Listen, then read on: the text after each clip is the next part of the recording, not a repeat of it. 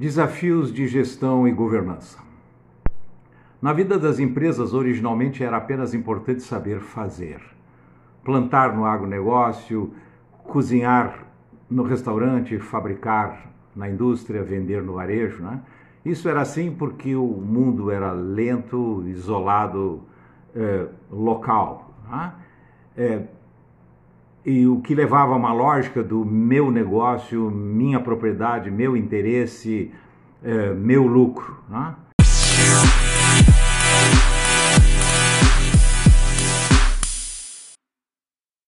É, com a aceleração do conhecimento, da ciência, da comunicação, é, da tecnologia, né, o mundo se tornou dinâmico e mutante. E as relações se transformaram efetivamente e criaram um cenário de cadeia de negócios, né?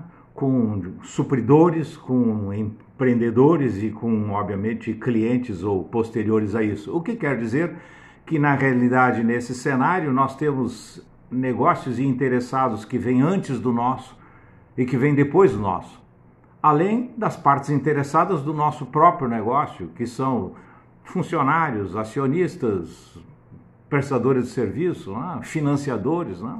Supridores de recursos. É, ou seja, ao contrário do que era uma antiga visão e prática né, de mercado, né, aonde sobreviver podia ser sozinho, é, a vida criou uma exigência de entender isso é, com o atendimento de todas as partes interessadas, né, e não apenas mais do acionista e do proprietário. Diante disso, a insatisfação de qualquer parte desta cadeia, ela inviabiliza o negócio, sendo que na realidade não faz a menor diferença dentro desse desafio de viver e morrer, não faz a menor diferença se nós desaparecemos por falta de cliente, de fornecedor, de colaborador, de financiador, não faz diferença. Né? Cuidar desse conjunto complexo, né? Passou a requerer, na realidade, conhecimento, capacidade, habilidade de governança e de gestão, né? é, aonde planejamento, é, é, estratégia, informações, registros, controle, monitoramento passaram a ser parte importantíssima desse processo. E fazer, né? fazer passou a ser possível até de forma terceirizada. Né? Ou seja, esta governança, ela tornou imprescindível ter bons propósitos, ter objetivos definidos através de um affectio societatis, o que requer um conselho para ajudar a ver, pensar e monitorar o negócio, né? uma diretoria que seja uma equipe uh, afinada, né? que trabalhe em cima de um registro legal e preciso de atos e fatos da empresa para poder analisá-los e tomar decisões. Em tempos mais recentes, essa lógica ela, é, de ciência né, e capacidade gerencial e legalidade, ela incorporou um novo conceito aí que vem evoluindo, chamado ESG, que vem de Environmental, Social and Governance, né? que nada mais é do que a consolidação é, desta lógica de conexões e negócios, né?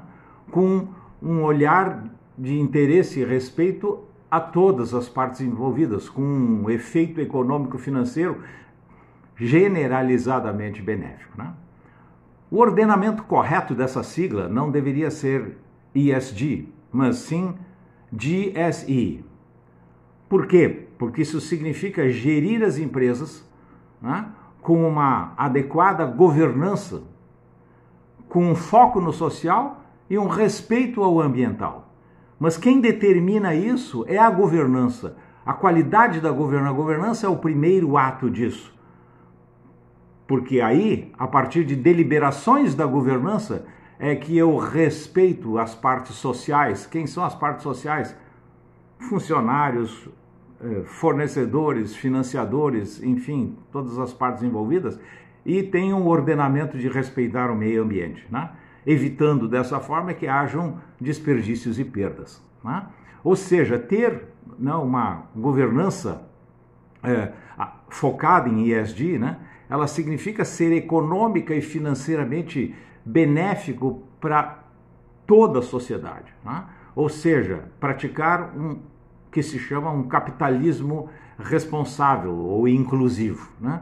Isso nada mais é, meus amigos, do que, na verdade, a essência da governança, que significa trabalhar a favor da perenidade da organização e da criação de valor. Né?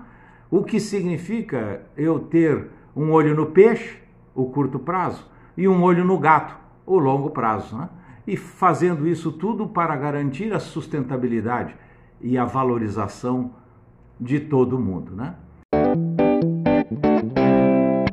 A realidade dos fatos nos remete ao cumprimento, para realizar isso, dos princípios de governança corporativa, né?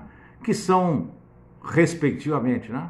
um, transparência, né? em vez do silêncio enigmático, equidade, né? em lugar do desequilíbrio, prestação de contas em vez da informalidade escusa, e, obviamente, responsabilidade corporativa, que é o compromisso de assegurar sustentabilidade com criação de valor. Esta é a lógica acadêmica e sistêmica de governança corporativa. Né? Isso tudo nós precisamos fazer hoje em dia, não por opção, por regramento, por lei ou por academia, mas simplesmente por exigência de todas essas partes envolvidas, de todo esse conjunto né? sistêmico, de toda essa cadeia de negócios. Né?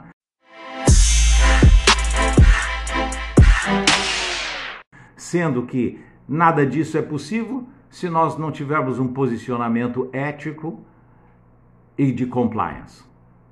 Como eu sempre digo, quem viver, verá. E quem ver, viverá. Simples assim.